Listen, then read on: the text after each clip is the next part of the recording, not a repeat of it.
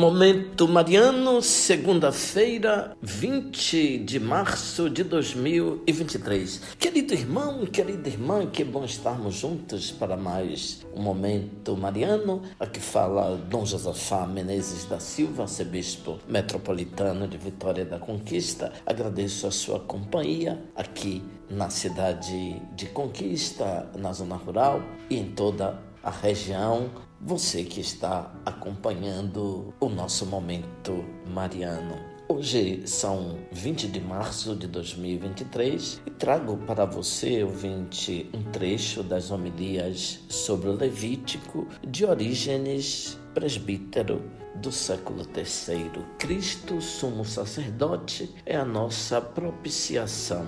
Uma vez por ano, o sumo sacerdote, afastando-se do povo, entra no lugar onde estão o propiciatório, os querubins, a arca da aliança e o altar do incenso. Ninguém pode entrar aí, exceto o sumo sacerdote. Mas consideremos o nosso sumo sacerdote, o Senhor Jesus Cristo, tendo assumido a natureza humana, ele estava o ano todo com o povo e uma só vez durante esse ano, no dia da expiação, ele entrou no santuário, isto é, penetrou nos céus depois de cumprir sua missão redentora e permanece diante do Pai para torná-lo propício ao gênero humano interceder por todos os que nele creem. Conhecendo esta propiciação, que reconcilia os homens com o Pai, diz o apóstolo João: Meus filhinhos, escrevo isto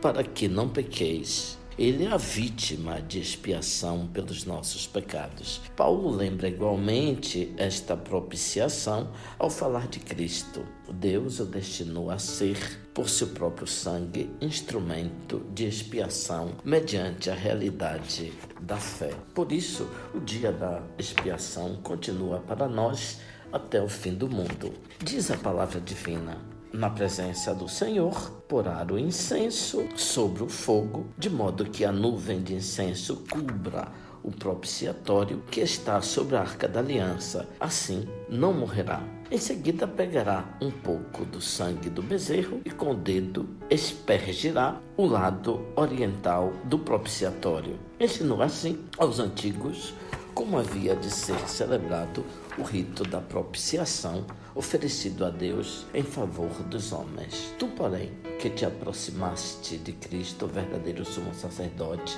que com seu sangue tornou Deus propício para contigo e te reconciliou com o Pai, não fixes tua atenção no sangue das vítimas antigas. Procura antes conhecer o sangue do Verbo e ouve o que ele mesmo te diz, isto é, meu sangue que será derramado para a remissão dos pecados. Também a aspersão para o lado do Oriente tem o seu significado. Do Oriente nos vem a propiciação. É de lá que vem aquele cujo nome é Oriente e que foi constituído mediador entre Deus e os homens. Por este motivo, és convidado a olhar sempre para o Oriente, de onde nasce para ti o sol da justiça, de onde a luz se levanta sobre ti, para que nunca andes nas trevas, nem te surpreenda nas trevas o último dia, a fim de que a noite e a escuridão da ignorância não caiam sorrateiramente sobre ti,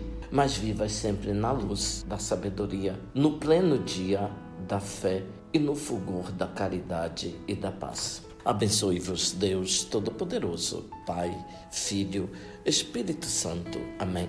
Ouvinte, louvado seja nosso Senhor Jesus Cristo, para sempre seja louvado.